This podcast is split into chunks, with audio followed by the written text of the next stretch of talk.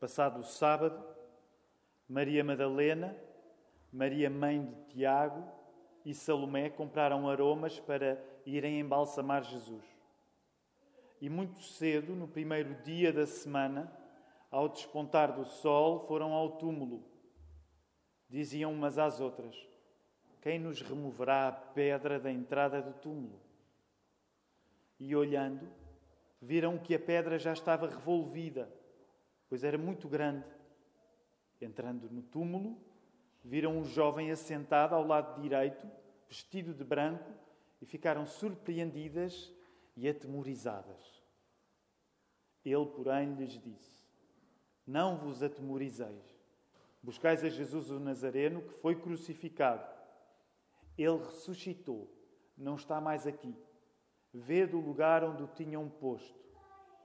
Mas ide, dizei a seus discípulos e a Pedro que ele vai adiante de vós para a Galileia. Lá o vereis, como ele vos disse. E saindo elas, fugiram do sepulcro, porque estavam possuídas de temor e de assombro, e de medo nada disseram a ninguém. Podemos olhar à nossa volta, saudar-nos com o olhar. É bom nós estarmos juntos esta manhã, como o Tiago lembrava. Há um ano nós não podíamos estar juntos estávamos confinados em casa. Podemos voltar a ficar sentados. Sabe-nos bem este ano podermos ter uma Páscoa assim, mesmo no meio das limitações. A mensagem que quero pregar esta manhã chama-se Reagir à ressurreição não é estarmos prontos para ela. Reagir à ressurreição não é estarmos prontos para ela. Quando a Bíblia nos relata que a sepultura não segurou Jesus, todos reagem com tudo o que há neles, sejam forças, sejam fraquezas. Quando nós acreditamos que somos transformados por um Jesus que ressuscita, isso não significa que as nossas hesitações são poupadas de Jesus. Pelo contrário, as nossas hesitações são confiadas em Jesus. Esta manhã, o que quero expor com a Bíblia aberta para cada um de nós é precisamente diante da coisa indomável que a ressurreição é, nós não termos medo de nos mostrarmos a Deus tal como estamos com as nossas forças e com as nossas fraquezas. E por isso mesmo, nesta hora, a nossa oração vai ser feita nesse sentido. Que o Senhor possa vir até nós, mesmo se for o caso de nós não nos acharmos capazes de ir até Ele. E é isso que vamos orar nesta hora. Deus Pai, só Tu conheces cada um aqui, nesta manhã como nem nós nos conhecemos a nós próprios. Senhor, tu conheces as nossas forças, conheces as nossas fraquezas, tu sabes o nosso passado, acreditamos que tu conheces o nosso futuro. E isso significa que nem nós sabemos lidar bem contigo, nem nós sabemos lidar bem com a tua palavra quando ela se abre para nós, mas acreditamos que a coisa mais verdadeira que pode acontecer é precisamente o nosso encontro contigo. Até nos encontrarmos contigo, Senhor, nós nem sequer somos capazes de ser sinceros connosco próprios. E nesta hora, aquilo que eu quero pedir-te, nosso Deus, é que me ajudes a ser fiel ao texto, que me ajudes a ser fiel a este acontecimento que continua a ir além das nossas capacidades, que é a ressurreição do teu Filho Jesus que nós celebramos. Nós acreditamos, Senhor, que tu és Pai, Filho e Espírito Santo. E nós pedimos que através do teu Espírito tu possas vir ao nosso encontro nesta manhã. Que tu nos possas dar vida nova.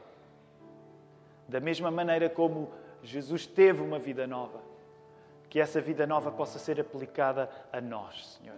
É isso que nós queremos pedir em nome dele, do nosso Senhor Jesus. Amém. Vamos voltar ao texto. temos oito versos. É um texto cheio de ritmo. E neste muito ritmo do texto intercalam-se grandes determinações e pequenas dúvidas.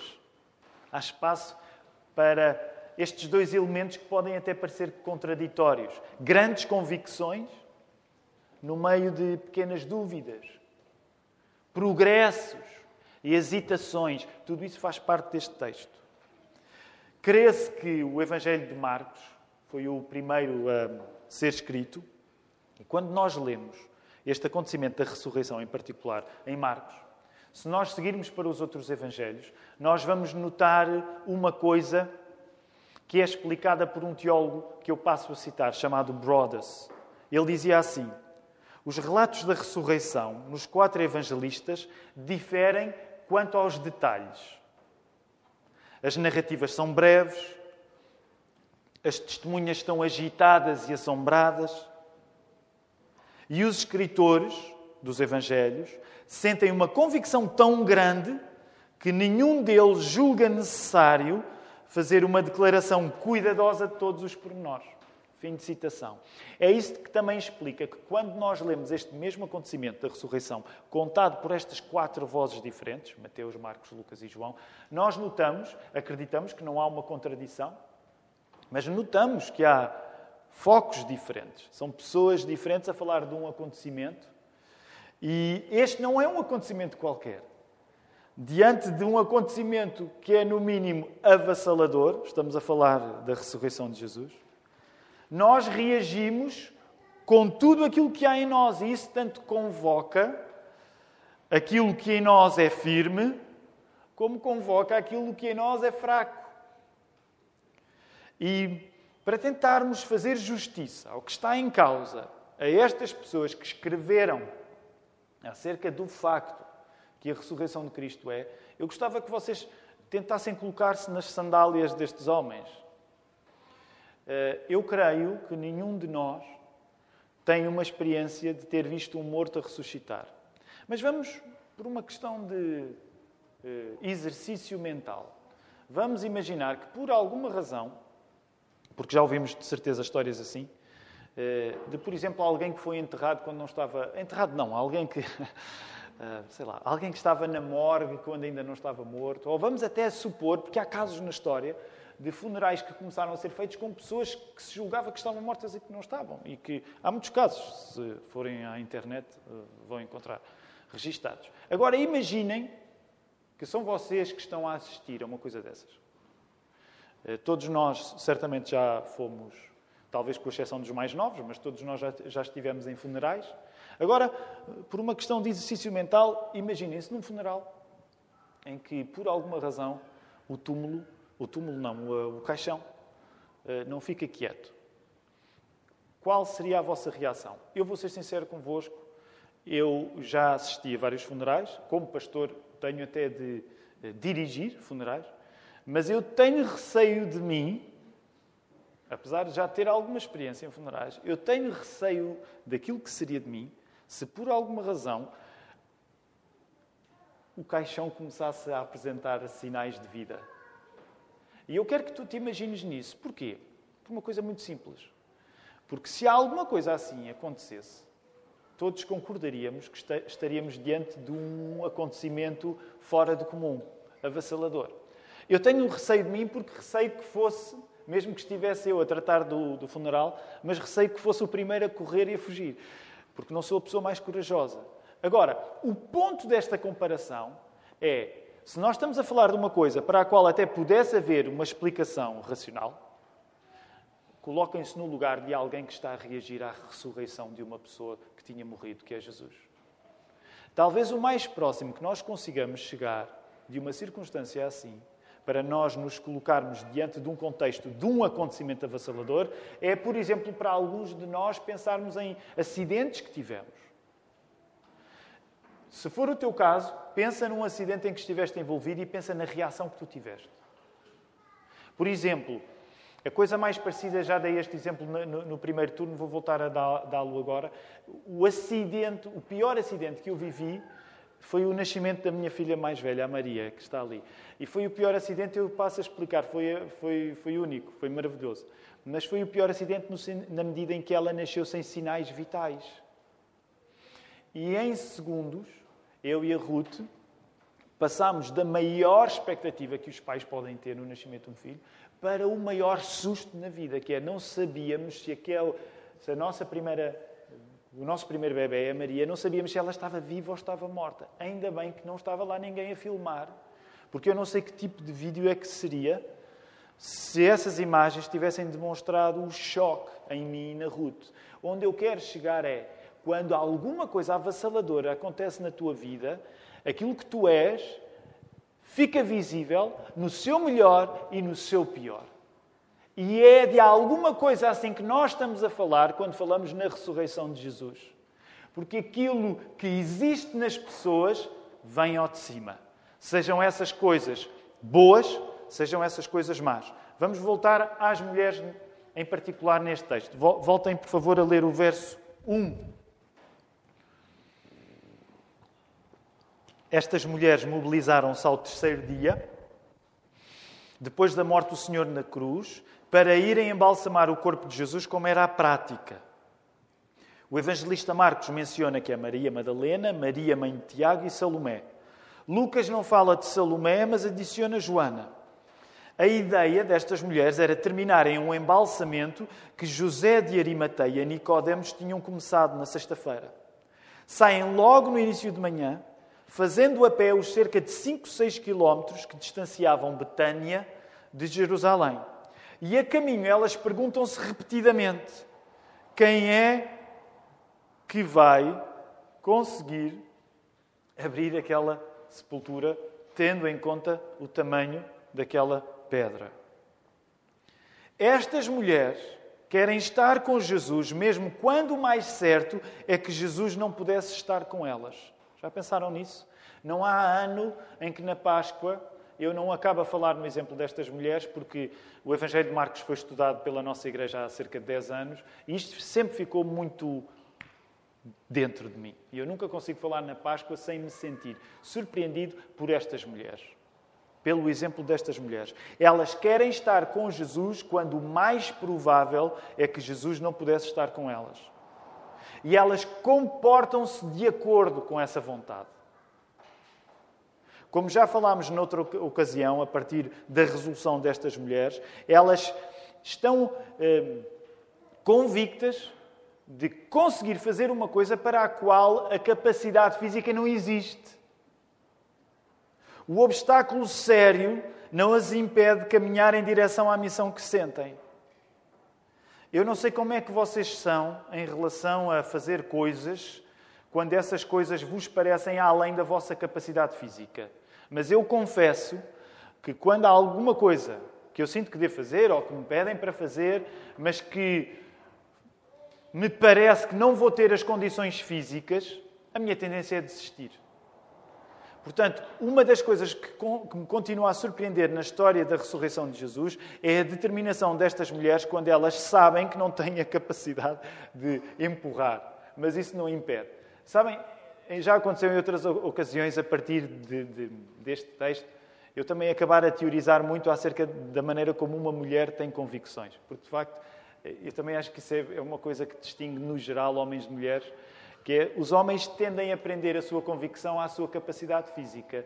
A mulher vê além disso. Portanto, quando, a, quando uma mulher está convicta de alguma coisa, não, são, eh, não é a lei da gravidade que a vai impedir. É um pouco isto. Uh, e lá vão elas. E reparem, independentemente da maneira como se fechava um sepulcro naquele tempo, este sepulcro estava fechado, não só com esta grande rocha, podíamos quase dizer quase uma espécie de pequeno meteorito, mas estava selado. Porquê é que estava selado? Porque as autoridades lembravam-se daquilo que Jesus tinha falado acerca da ressurreição e mandaram selar o sepulcro, não fossem os discípulos roubar o corpo de Jesus para dizer que ele tinha ressuscitado. Mateus dá estes detalhes, Marcos não dá, Mateus dá. Nesta medida, Reparem o exemplo destas mulheres. As mulheres caminham convictamente em direção à pergunta que trazem. Porque as mulheres trazem uma pergunta que é como é que nós vamos ser capazes de fazer isto? Mas isso não as faz ficar sentadas em casa. Olha, não vale a pena, nós não vamos ser capazes de empurrar aquela pedra. Mas elas fazem o oposto. Elas têm uma pergunta, mas elas avançam com a pergunta que têm. E vocês já estão mesmo a pensar numa aplicação que eu gostava de fazer a partir daqui, porque eu acho que é importante. A nossa tendência é quando há perguntas que nós temos em relação a grandes acontecimentos, e pode ser o teu caso, Tu podes ainda lutar com a fé e, podes ainda estar numa posição onde não te podes chamar um cristão e que lutas com isso. Mas uma das coisas que eu queria que tu considerasses e que pelo menos reconhecesse a beleza e a força destas mulheres é que elas têm uma pergunta, mas elas avançam com a pergunta. E a nossa tendência muitas vezes é ter uma pergunta e ter na pergunta o pretexto para não avançar. E o que eu gostava de dizer nesta manhã de Páscoa é: se tens perguntas, avança com as perguntas que tens, mas não, não fiques quieto. Não fiques quieto com as perguntas que tens. Avança com as perguntas que tens. E nesse sentido, elas avançam com a dúvida que tinham. São passos admiráveis. Da pergunta, vemos no verso 4. Voltem a espreitar aí o texto. Da pergunta, nós passamos para o espanto. Os olhos das mulheres estão virados para cima e contemplam a pedra que está agora retirada do seu sítio. A escrita de Marcos acentua o olhar das mulheres e a grandeza da pedra. E é provavelmente no instante que nasce dessa surpresa que Maria Madalena teria corrido a contar o imprevisto da situação a João e a Pedro. Esse é um detalhe que não está aqui, mas que está, por exemplo, eh, no Evangelho de João. Marcos não refere esta saída de Maria Madalena. É já sem Maria Madalena que estas mulheres terão entrado no sepulcro e são surpreendidas. Porquê? Quem deveria estar, Jesus não está, e quem não era suposto estar, está, que é aquele jovem. O medo estampado nos rostos das mulheres e a sintonia com os outros evangelhos demonstram que este jovem não é um jovem qualquer. Ele é um anjo mesmo, ele é um enviado de Deus. E a roupa dele, vestido de branco, assina, assinala a solenidade, a riqueza, a beleza, porque ele está vestido a rigor para uma missão que não é uma missão qualquer. E eu gostaria que considerasse isto esta manhã também, que é, é verdade que naquele momento as mulheres não encontram Deus. E se quisermos, não encontram Jesus. Mas o não encontro destas mulheres com o Senhor é um encontro com um anjo seu. E isto significa que há muitas ocasiões na nossa vida onde nós vamos passar por alguma coisa parecida.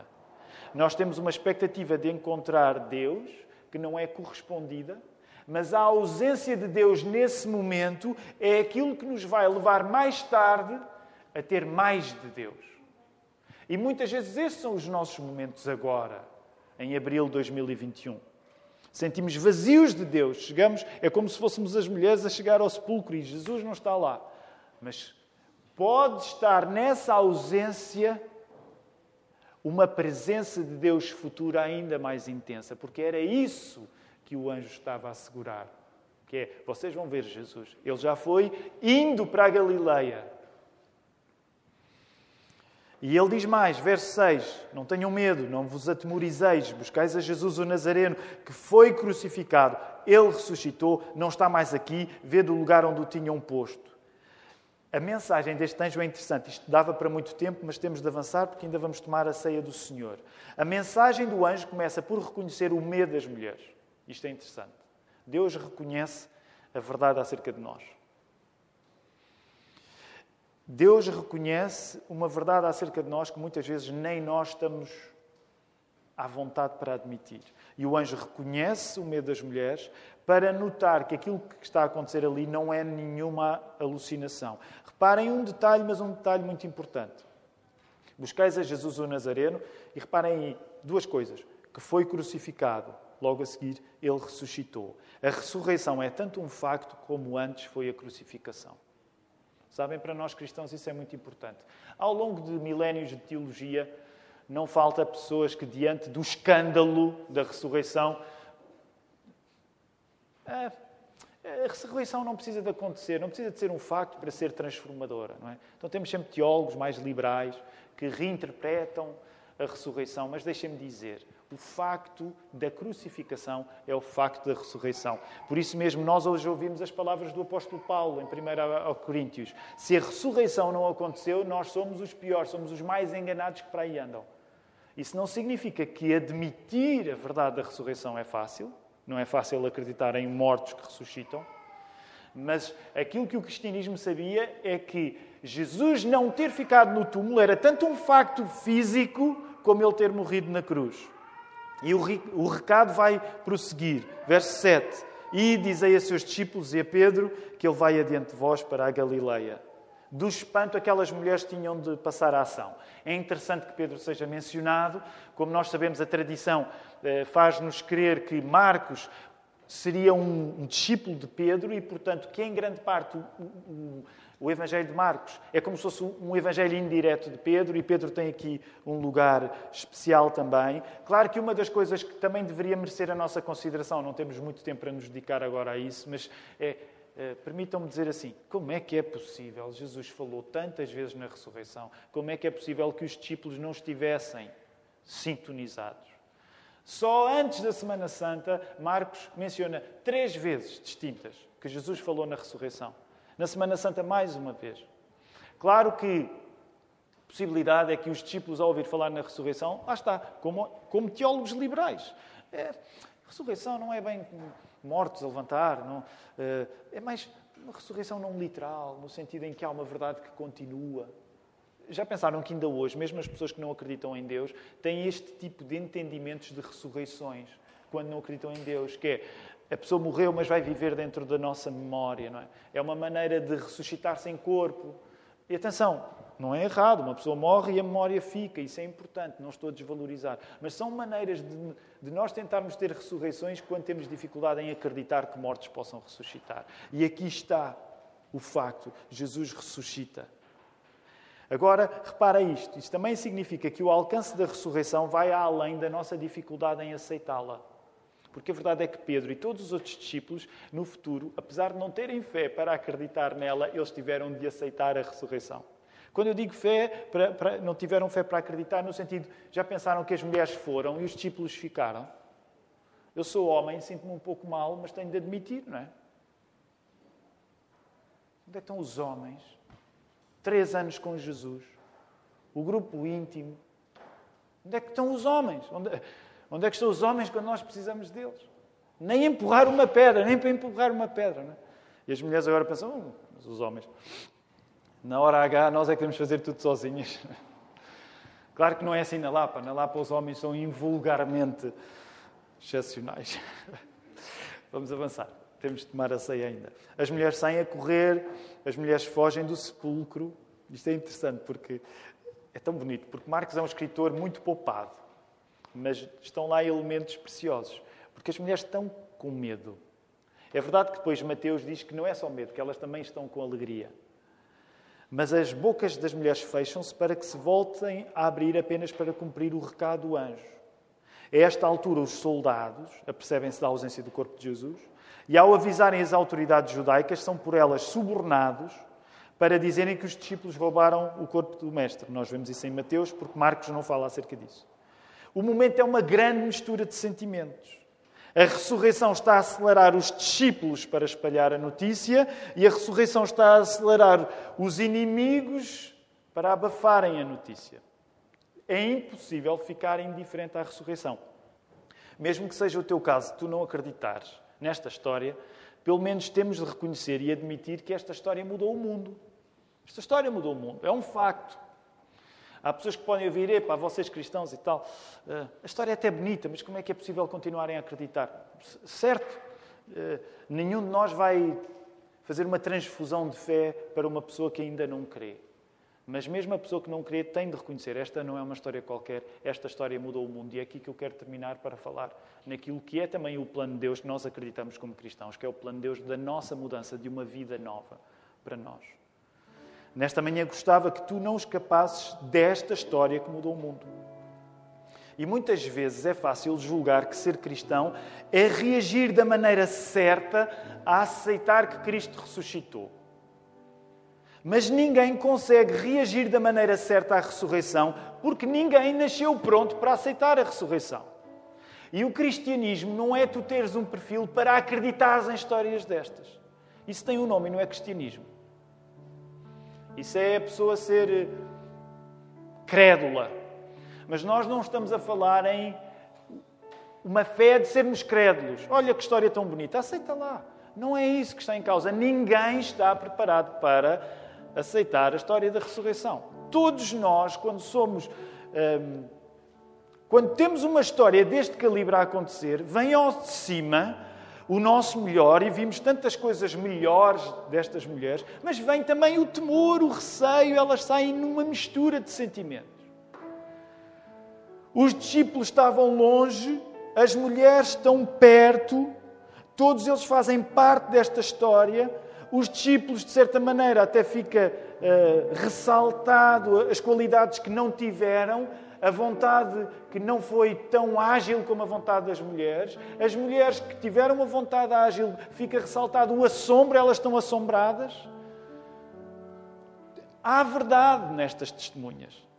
É a verdade destas testemunhas que está a acontecer quando a ressurreição de Jesus acontece.